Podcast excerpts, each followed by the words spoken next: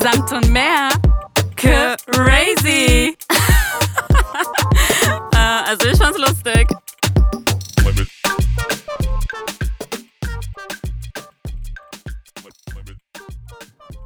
Hallo, hier sind wir wieder bei Samt und Meer.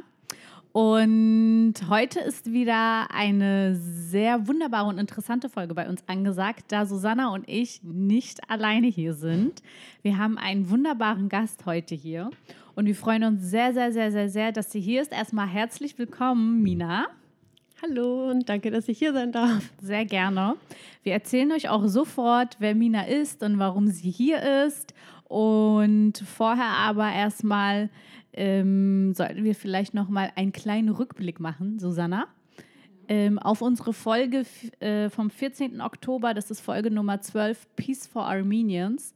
Und da wissen alle diejenigen, die reingehört haben, worum es da ging. Es war sehr ein, ein sehr emotionales Thema sehr persönlich waren wir davon betroffen. Wir hatten auch sehr lange überlegt, reden wir darüber, wie reden wir, wie machen wir es am besten, ähm, haben auch Wochen vorher die Folgen ausfallen lassen.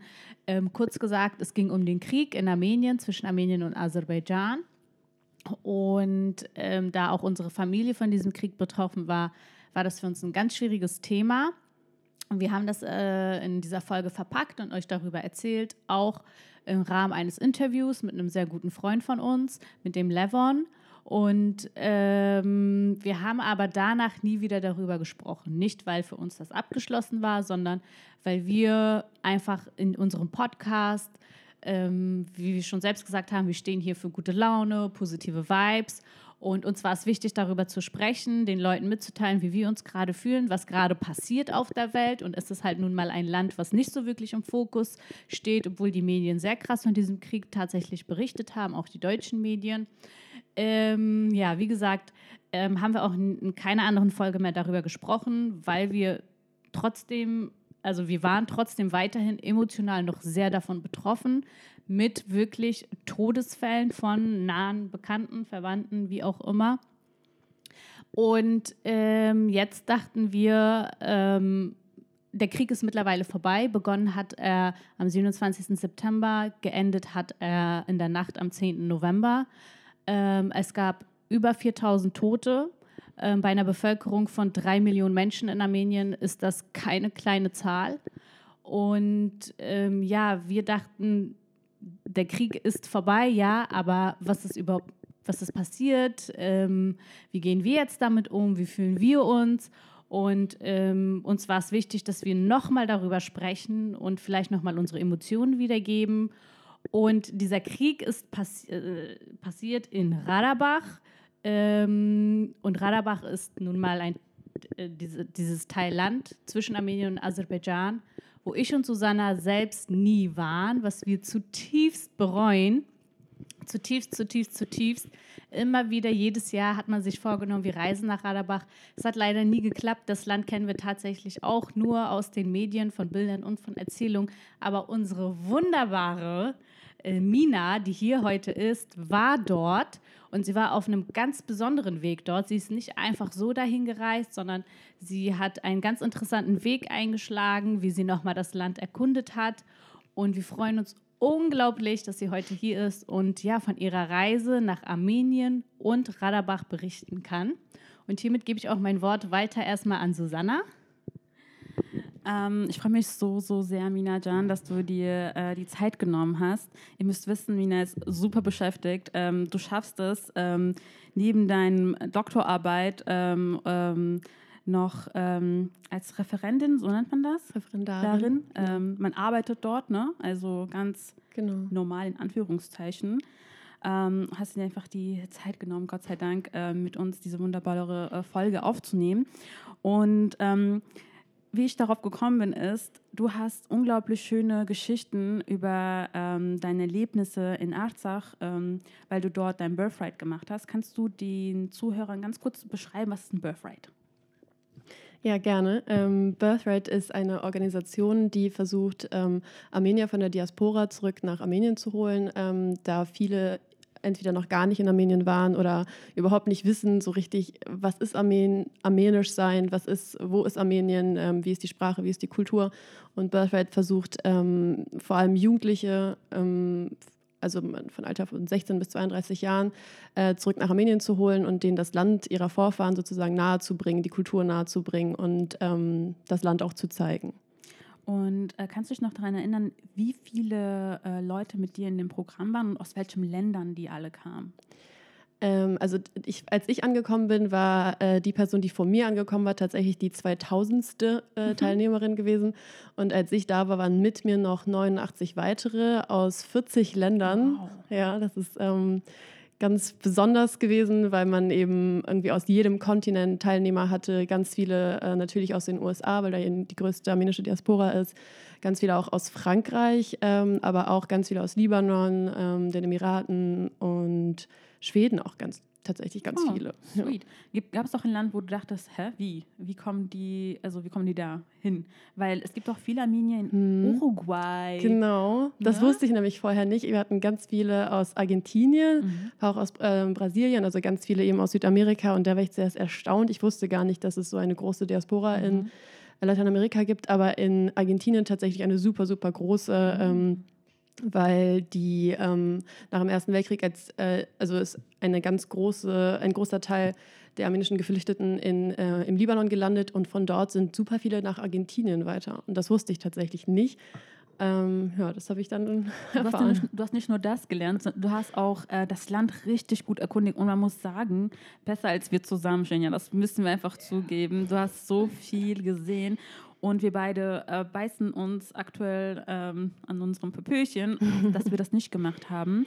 Was hat dich am meisten fasziniert? Gibt es so einen Moment, so ein, so ein, so ein Erlebnis, was du dir immer so herbeirufst, wenn du an Armenien denkst oder dein Leben dort? Ähm, ich muss mal ganz kurz überlegen. Es gab nämlich ganz viel. Mhm. Es war für mich tatsächlich so eine Art ähm, Selbstfindungsreise. Du bist mal nicht nach Australien gegangen. ja, oder nach Indien. Ja. Ähm, also was ich Obwohl du Yoga machst, just saying. Ja, das habe ich in Armenien ja auch gemacht. Ganz genau, stimmt. ähm, was ich, ich glaube, was mich wirklich beeindruckt hat, war zu sehen, wie, wie stark die Menschen dort sind und dass sie irgendwie das Leben leben. Ich hatte irgendwie dann das Gefühl, also ich, als ich in Armenien war, habe ich mich die ganze Zeit gefragt, ja, was mache ich hier eigentlich? Also nicht in Armenien, also was mache ich in Deutschland eigentlich so? Okay, ich, ich arbeite in der Kanzlei für Vergaberecht, so wieso mache ich das denn überhaupt und lebe ich denn überhaupt richtig? Und in Armenien habe ich das Gefühl, die Menschen leben, weil sie das Leben genießen wollen und nicht, weil sie irgendwie die nächste Karrierestufe erreichen wollen oder ähm, weil sie denken, dass es jetzt irgendwie top ist für, die, für meine Zukunft. Das war einfach nicht so bedacht. Die Menschen haben einfach nur gelebt und ich glaube, das war das, was mich immer wieder erstaunt hat und was mich immer wieder ähm, beeindruckt hat. Mm. Ist halt so, äh, jedes Land bringt so seinen eigenen Vibe mit, seinen eigenen mm. Flair mit. Ja, die Deutschen haben keine Ahnung, diese strukturierte, organisierte, wovon die Armenier so begeistert sind, dass hier alles so, ja, warum klappt hier alles so gut? Warum haben wir so eine gute Infrastruktur? Weil Struktur wurde für die Deutschen erfunden und, und, und wahrscheinlich Emotionen und Leidenschaft und Spaß und Freude wurde für die Armenier erfunden. Und so leben die auch. Und wenn du dort bist, dann kriegst du das ja mit. Und ja. anscheinend hat es dich ja auch gut geprägt. Aber um nochmal zurück äh, zu Birthright zu kommen, erklär mhm. mal das Konzept. Ähm, Birthright versucht irgendwie aus, also hat mehrere Komponenten sozusagen. Ähm, also zum einen äh, ist es natürlich irgendwie das Land, die Leute, die Kultur ähm, denjenigen, also den Teilnehmern nahezubringen, aber du sollst auch dein, deinen Beitrag leisten. Dann kannst du dir aussuchen, ob du ähm, eine Richtung, also mit deiner Profession, also was du studiert hast oder was du eventuell auch schon arbeitest oder etwas, was du schon immer machen wolltest, kannst du irgendwie einsetzen und irgendwie versuchen, ähm, deinen Teil äh, für die Entwicklung Armeniens beizutragen. Mhm. Ähm, also mm, wir sind Volunteers, also wir arbeiten, aber wir machen das natürlich unentgeltlich. Ähm, das ist ein Teil von Birthright, also deine Arbeit und wie du irgendwie dazu beitragen kannst, dass Armenien sich weiterentwickelt. Ähm, was du sozusagen als Gegenleistung, Gegenleistung bekommst, ist, dass du das Land erkunden darfst und du bekommst natürlich Sprachunterricht. Das ist nämlich ganz wichtig in Armenien, dass du auch die armenische Sprache kannst. Eine sehr alte Sprache übrigens mhm. und eine ganz schwierige Sprache auch. Aber eine schöne. Ja, eine sehr schöne Sprache, das wohl wahr. Ähm, was mich auch voll interessiert hat, ähm, wir haben beide das Problem leider, dass äh, wenn wir Armenisch sprechen, voll viele Leute denken, dass wir aus komplett woanders herkommen. Auf Armenisch heißt es äh, Hai, also aus dem Ausland. Mhm. Und ähm, viele denken, ich komme eher aus den, äh, so aus dem Libanon, Syrien-Bereich. also die können das gar nicht so zuordnen. Hm. Ähm, hast du das Gefühl gehabt, wirklich, dass dein Armenisch sich so viel verbessert hat? Ja, also als ich in Armenien angekommen bin, war erstens mein Armenisch nicht fließend. Also ich habe mir zwar große Mühe gegeben, ähm, ganz gut. Ich dachte auch, ich, ich wäre gut, aber war ich nicht wirklich. Und tatsächlich in der ersten Woche hat mir meine ähm, Armenischlehrerin gesagt, wenn ich Armenisch rede, hat sie das Gefühl, ich rede noch Deutsch, weil meine, ähm, also ähm, mein Satzbau wohl komplett deutsch war und sie meinte, wie ich Sachen ausspreche, das ist so krass eingedeutscht, mm. mein Armenisch, dass sie einfach nicht verstanden hat, dass ich überhaupt Armenisch rede und hat den Vergleich gezogen, wie das so ist, wenn zum Beispiel ähm, Franzosen ähm, äh, Englisch oder Deutsch reden, dann mhm. haben sie immer noch dieses, diesen französischen Akzent so, ist halt so präsent und dass man irgendwie sagt, ah, war das jetzt irgendwie Deutsch oder Französisch? Also da konnte ich so ein bisschen nachvollziehen. Vorher habe ich überhaupt nicht verstanden, was die meint. Mhm. Aber da ich jeden zweiten Tag Sprachunterricht hatte, ähm, war mein Armenisch danach auf jeden Fall sehr, also ich würde jetzt nicht sagen sehr, sehr gut, aber schon gut und ich kann auch mittlerweile äh, schreiben und lesen. Und über Birthright hast du ja auch bei einer armenischen Familie gelebt oder bei mehreren. Ne? Genau. Ähm, ich meine, wenn du bei einer Familie lebst, lernst du dann ja auch automatisch nochmal besser die Sprache. Ja. Ähm, ja, wie war das denn so für dich in einer erstens fremden Familie? Finde ich ja immer ganz, ist ja überhaupt nicht meins, auch wenn wir Verwandte besuchen gehen im Ausland. Dann hoffe ich immer zutiefst, dass wir nicht bei denen zu Hause leben, sondern im Hotel. weil ich finde einfach bei Fremden zu Hause ist whatever, aber du bist ja mit einer ganz anderen Intention da reingegangen. Du musstest ja dort leben, um auch so das, den Lifestyle dort mitzukriegen und vor allem die Sprache zu lernen. Aber erzähl mal über die Familien. Aber apropos Sprache, ähm, eigentlich sprechen die auch Dialekt. Also wenn, wenn du außerhalb von Armenien, äh, in Jerewan, außerhalb von Jerewan dich ähm, befindest, dann sprechen die alle Dialekt. Und das ist auch mhm. interessant. Hast du überhaupt verstanden, was sie gesagt haben? äh, ja, ähm, ich überlege gerade, mit welcher Frage ich anfangen soll. also, ähm, zu den, vielleicht zu den Sprachen, weil es ein bisschen einfacher ist. Ähm, ich habe tatsächlich äh, oft Schwierigkeiten gehabt, sie zu verstehen, weil sie sehr schnell reden. Gut, ich rede auch schnell, aber ich rede halt im Deutschen schnell, im Armenischen bin ich nicht so schnell. Ähm, und äh, sie benutzen auch ganz viele russische Wörter. Ähm, und das war manchmal teilweise wirklich sehr schwierig, wenn ich, ich wollte Armenisch lernen und dann habe ich äh, Wörter nachgefragt, wie zum Beispiel Aufladegerät äh, oder Decke ähm, oder Feuerzeug. Wussten viele überhaupt nicht, wie das eigentlich auf Armenisch heißt, weil die so viele russische Wörter benutzt haben. Und ich hatte auf jeden Fall auch Schwierigkeiten mit den Dialekten, wobei ich ähm, tatsächlich nicht in einer Region gewohnt habe, wo, wo das ganz stark ist. Also es war auf jeden Fall, ähm, also ich würde sagen, es war eher so ein Slang, äh, vor allem in Jerewan, was die sprechen. Und also nach einer Zeit hat man sich auf jeden Fall dran gewöhnt, ja. Und bei den Familien war das so, äh, ich habe insgesamt bei drei Familien, ich hatte drei Gastfamilien, ähm, die waren alle so unterschiedlich, wie sie hätten sein können.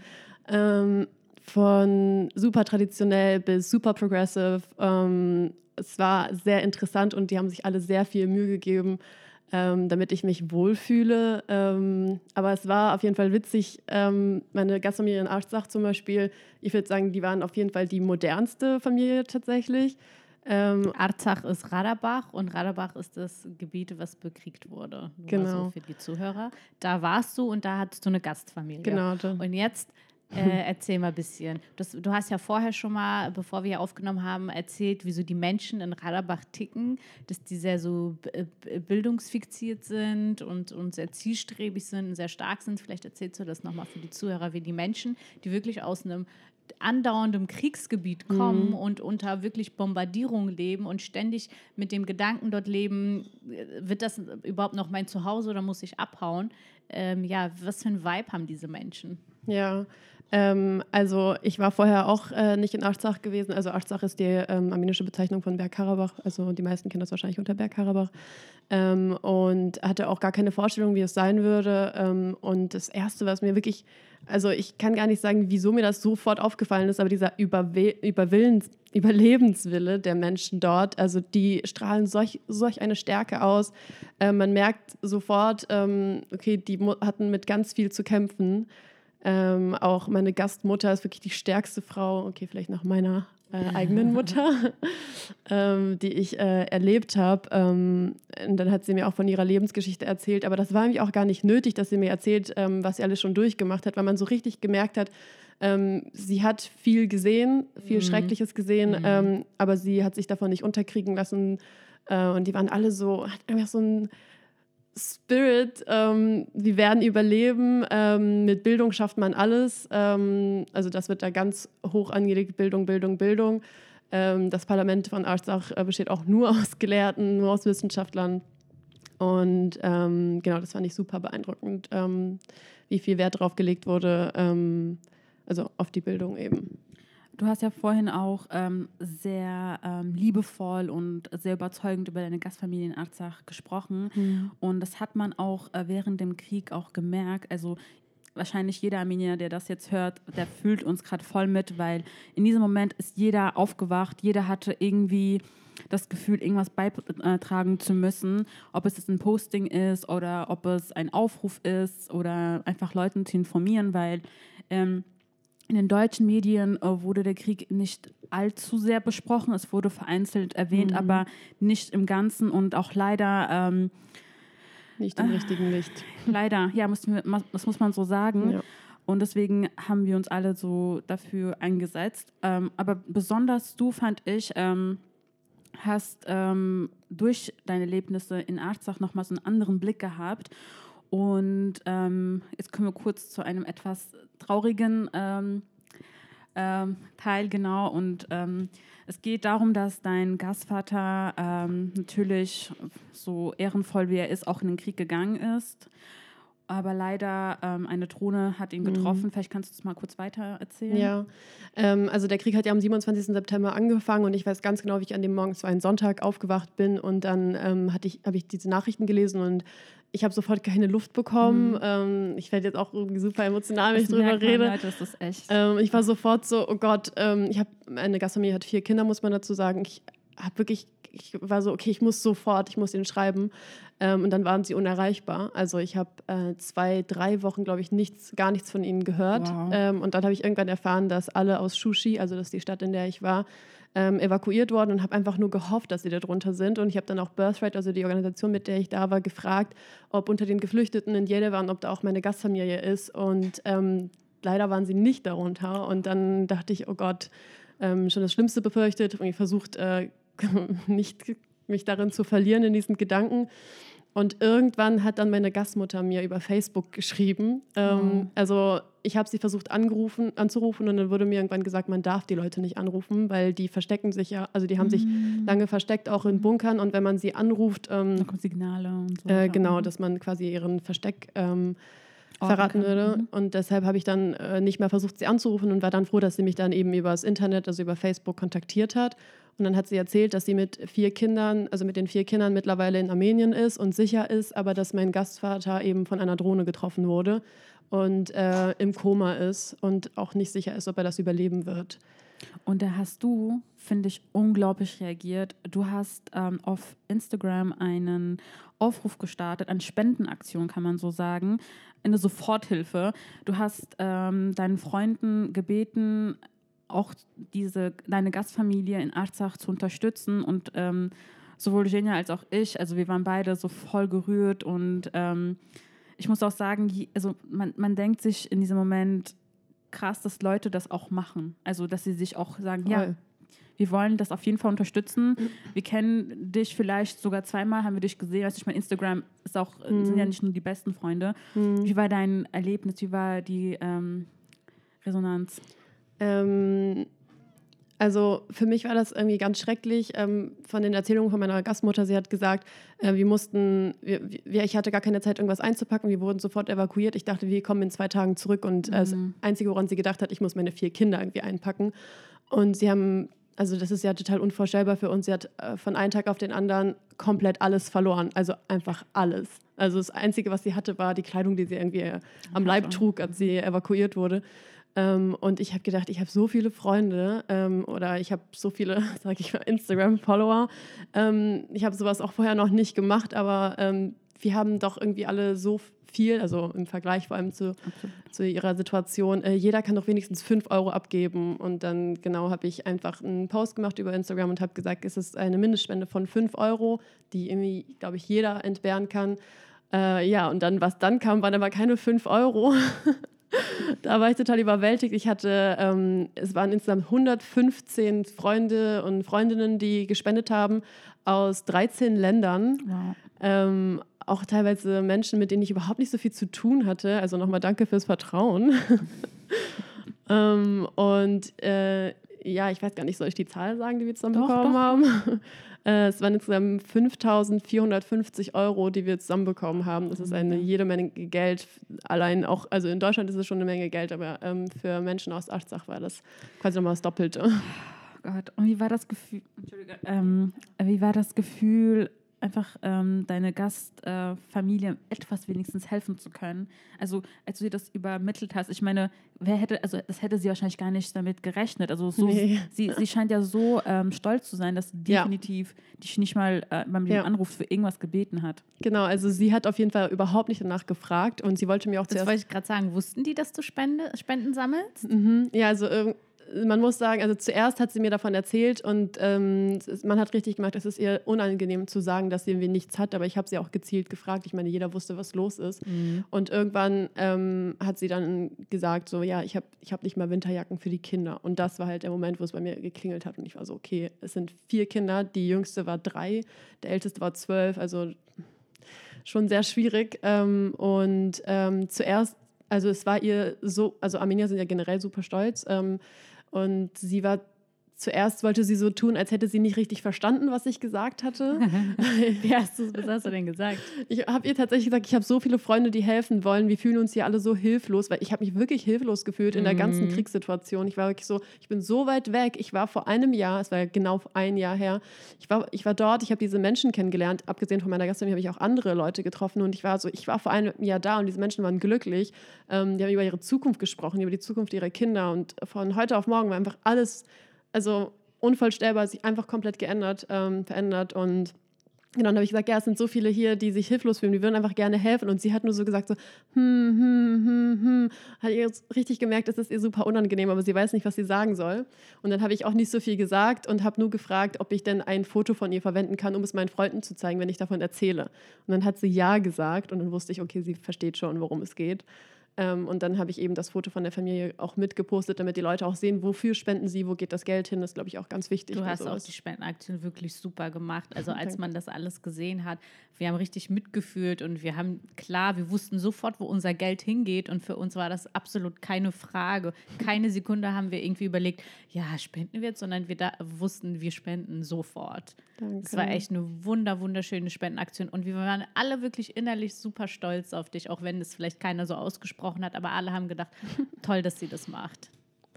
Ja. So, und, und, und äh, wie wurde das Geld dann da investiert?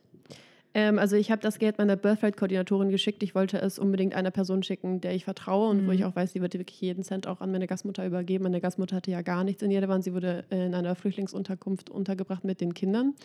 Und ähm, also 80 Prozent von dem Geld ist tatsächlich in die medizinische Versorgung von meinem Gastvater gegangen, ähm, der übrigens auch überlebt hat. Ist äh, ich habe gestern mit meiner Gastmutter hey. telefoniert. Ja, es geht ihm äh, super gut. Ähm, also leider kann er sein, seinen rechten Arm und sein rechtes Bein noch nicht so richtig spüren, aber mit einem Rollator kann er mittlerweile auch ein paar Schritte machen.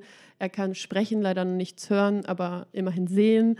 Ähm, und die war, also die Operationen waren super teuer. Ähm, es gibt auch keine Krankenkasse, die dann irgendwie viel übernimmt. Also 80 Prozent des Geldes ist ähm, da reingegangen. Und der Rest ist hat tatsächlich gereicht, weil in Armenien zahlt man teilweise auch nicht so viel für die Miete. Ähm, hat sich meine Gastmutter jetzt eine Wohnung in Jerewan gemietet, wo sie auch mit ihren vier Kindern ist. Und Winterjacken für die Kinder natürlich. Ja, super. Sehr ja. schön. Das freut uns wirklich alle sehr, freut uns voll, dass wir wissen, wohin das Geld gegangen ist, dass es so gut genutzt wurde, dass wir, dass wir damit wirklich was Positives erzielen konnten. Und ja, du mhm. bist diejenige, die das Ganze ins Leben gerufen hat. Also auch Respekt an dich. Also natürlich ähm, wünschten wir uns, dass das nicht passieren äh, würde, also so, mhm. so, ein mhm. Krieg ausbricht. Aber man muss auch sagen, in diesem Moment hat man gemerkt, wie, wie viele, vor allem junge Armenier, auch zusammengehalten haben, mhm. auch nach Armenien gereist sind teilweise und dort mhm. vor Ort äh, Leute geholfen haben. Ähm, das war so, so das einzige Positive, wo man ein bisschen das gespürt hat, dass es im, Herz, im Herzen wenigstens ein bisschen warm wurde. Ähm, hat, du hattest ja auch vor, zu dieser Zeit nach Armenien zu reisen. Ja. und Leute, ich meine, wir sind immer noch in der Pandemie, aber stellt euch vor, vor einem, äh, vor knapp einem Jahr war es alles ja noch, noch krasser so. Also das war vom Ausbrechen in Armenien, hat jetzt nicht nur einen Krieg hinter sich, sondern auch diese mhm. ganze Pandemie gehabt. Ähm, ich bin echt froh, dass du ehrlich gesagt nicht hingegangen bist, aber ich muss sagen, nochmal Danke an alle Leute, die überhaupt irgendwas gemacht haben. Auch deine Freundin äh, Christine hat was organisiert, wo sie gesagt hat, okay Leute, wenn ihr Klamotten habt, die ihr nicht braucht, dann bitte spendet ihr das dort und dort. Und also das hat man wirklich gemerkt, Leute haben probiert irgendwie zu helfen von außen. Ähm, ähm, du hast es schon erwähnt, äh, du, hast, du warst in Shushi und Shushi ist leider einer der Städte, die... Ja. Ähm, übergeben wurde. Übergeben wurde. Ähm, vielleicht kannst du uns aber trotzdem ganz kurz so ein bisschen auch so die schönen Ze äh, Zeiten oder die schönen Geschichten von Shushi ja. erzählen. Äh, ja, sehr gerne. Also zuerst muss man sagen, dass die Natur in äh, Bergkarabach, Arzach äh, atemberaubend schön ist. Mhm. Ähm, ich weiß noch, als ich da war, als ich dort war, habe ich ganz viel über Instagram gepostet und da haben alle geschrieben, bist du in der Schweiz? Und ich habe so, nein, viel besser, ich bin in Arzach dass ich nicht da war. Jetzt brennt mein Herz. Oh nein. Also es gibt ja auch noch einen Teil, das, ähm, wo man hin kann, also über Armenien hin kann. Es sind leider nur ungefähr 20 Prozent, aber immerhin kann man auf jeden Fall noch was von der schönen Natur sehen. Es gibt aber um Shushi herum wirklich auch ganz tolle Höhlen. Es gibt auch so einen ähm, Punkt, der ähm, heißt Sonsignet. Das bedeutet auf, also auf Armenisch heißt das übersetzt auf Deutsch heißt es ähm, Schirme? Regenschirme, genau.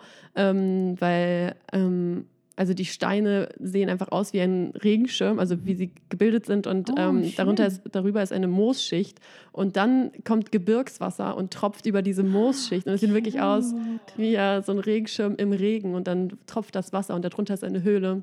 Ist unglaublich schön. Ist der Teil jetzt in Aserbaidschan? Ja. Oh nein. Ja. Oh mein Gott. Ja. Ich könnte heulen. Ja, ich habe auch sehr lange geheult. Aber die gute Nachricht ist, dass äh, es gibt auch Städte wie Stepanakert oder Tatev. Das gehört immer noch uns. Genau. Also, Tatev ist auch in Armenien.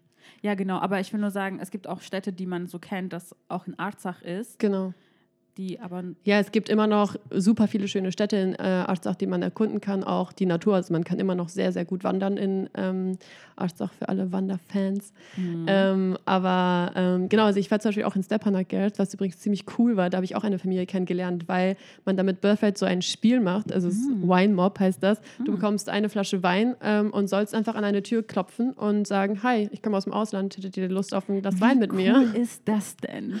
Ja. Wow, und, und hat es geklappt? Ja, also ich war mit ähm, fünf Leuten unterwegs ähm, aus LA, Argentinien, Kanada, ähm, ich mal überlegen, nee, zwei waren aus LA, genau, und mit mir eben aus Deutschland, dann waren wir zu fünf.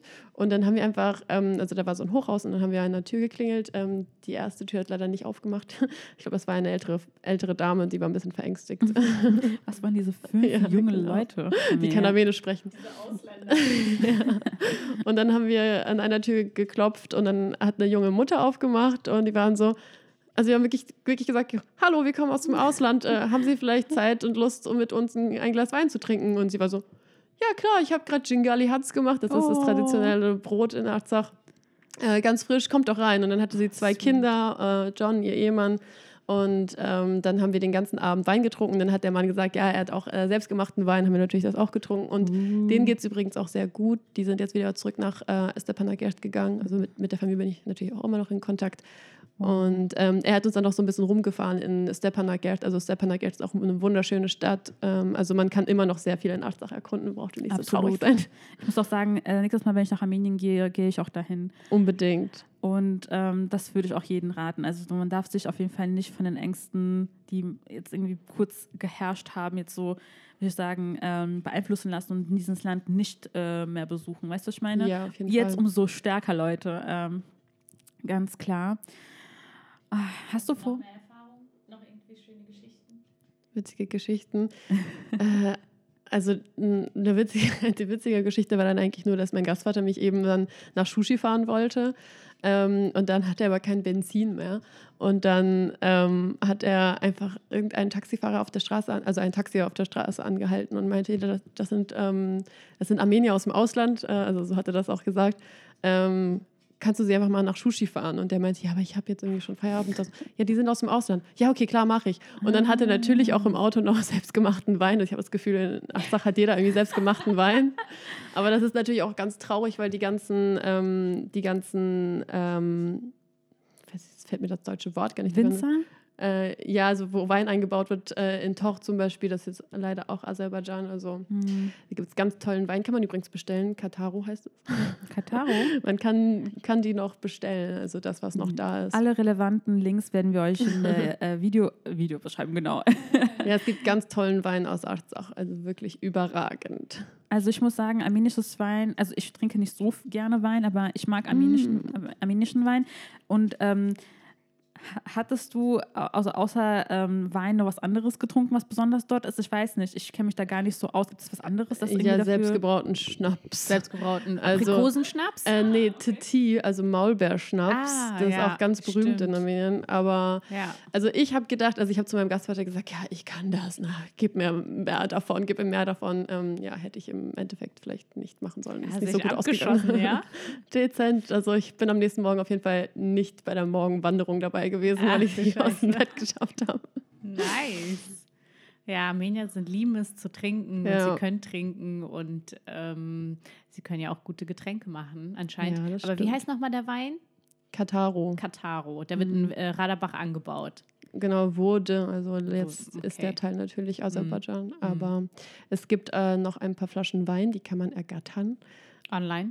Ja, ich kann mhm. euch den Link auch gerne noch schicken. Unbedingt. Fügen wir dann ein für alle Weinliebhaber. Warum nicht? Also auf jeden Fall kann man das unterstützen und sich diesen Wein holen. Und ich bin mir sicher, der schmeckt ganz anders als sehr, als sehr so guter Wein. Also ich bin Riesling oder so. Gut, wahrscheinlich auch nicht zu vergleichen, aber ich liebe Rotwein und ähm, würde sagen, dass der schon sehr, sehr gut ist. Nice, sehr schön.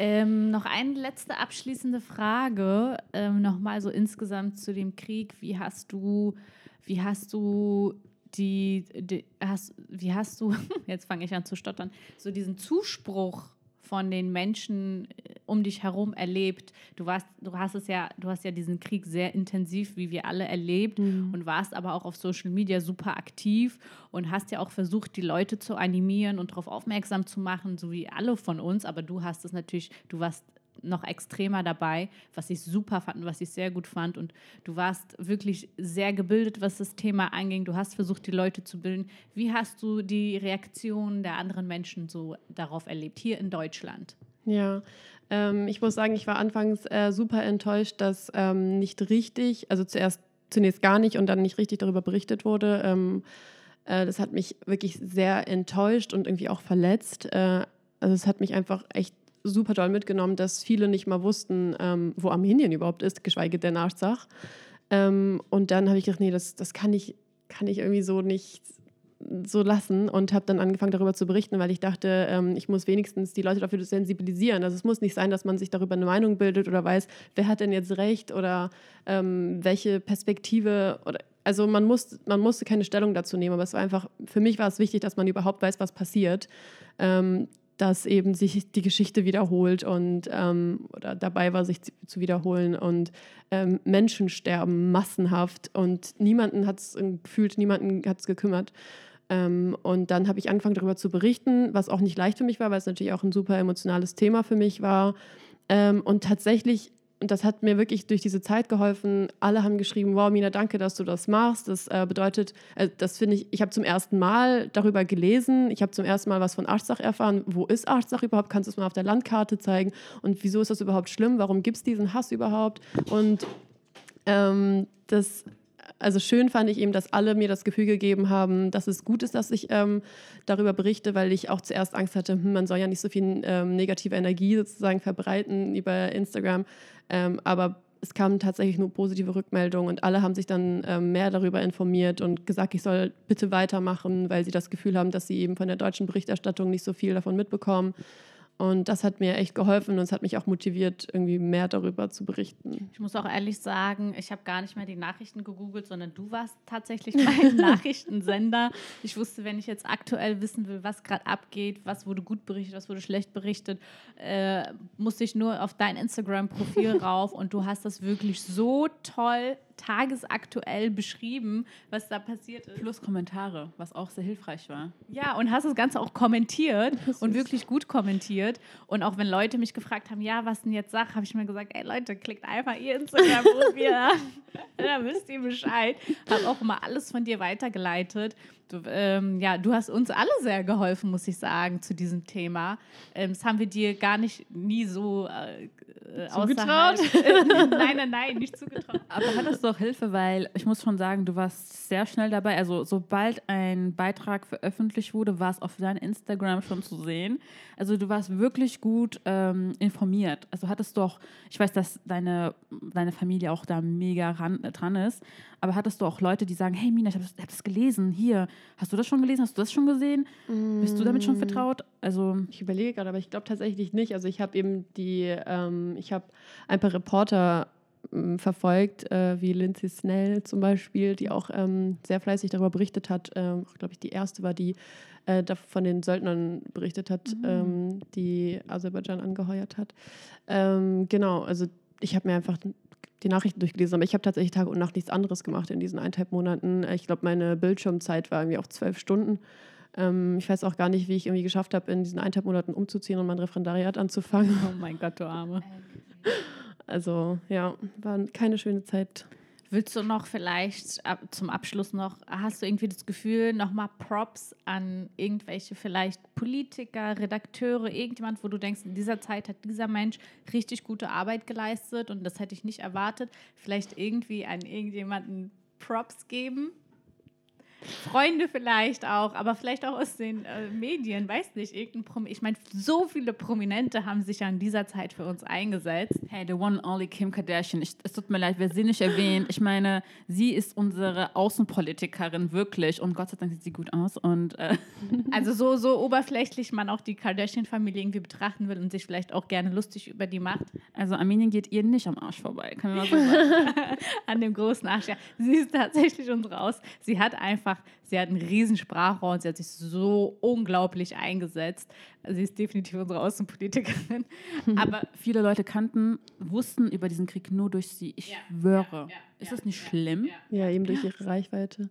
Reichweite. Also es gab in Deutschland auch tatsächlich ein paar Politiker, die sich ganz stark dafür eingesetzt haben, wie zum Beispiel Sylvie Mdaktelin. Mhm. Ähm, sie ist eine Politikerin der linken Partei, äh, wobei das eigentlich in dem Zusammenhang keine Bedeutung hat. Mhm. Ähm, aber sie ist eben eine, eine tatsächlich kleine Frau, die sich so stark macht für so große Themen. Das finde ich toll. Ähm, Martin Sonneborn hat sich dafür auch ganz mhm. stark gemacht mit seinem Büroleiter Dustin Hoffmann. Äh, der hat auf jeden Fall viel auch darüber berichtet. Ähm, die waren ja auch äh, vor Ort, wussten also, wovon sie reden. Und das war ganz wichtig, finde ich, dass eben äh, Politiker eben aus dem, äh, vom Bundestag oder ähm, ähm EU-Parlament ähm, darüber sprechen und irgendwie das Thema auf jeden Fall präsent bleibt. Super. Vielen Dank. Was für eine wunderschöne ähm, also Episode ist es geworden. Und ich muss sagen, hast du vielleicht Lust, Teil zu werden von unserem Zweiergespräch? nee, jetzt wirklich, es war wirklich wunderschön. Ich finde, ähm, du hast alles so schön erklärt. Und Leute, wenn ihr das gehört habt, habt ihr schon mal die Hälfte verstanden. Das ist schon mal klar. Ja, ja danke nochmal an euch. Ich finde es nämlich super wichtig, dass man über das Thema spricht, auch wenn es vorbei ist. Also es sind jetzt über 100 Tage her, dass der Krieg vorbei ist, aber es ist immer noch präsent. Das Ganze ist noch nicht vorbei, es ist nicht gelöst. Und ähm, genau, man muss es weiterhin im Kopf behalten und daran arbeiten, dass eine friedliche, dauerhafte Lösung kommt. Danke auch dir. Wir wussten, wir werden wieder über dieses Thema sprechen und wir haben die perfekte Partnerin dafür gesucht und wir haben mhm. sie gefunden. Das warst hundertprozentig du.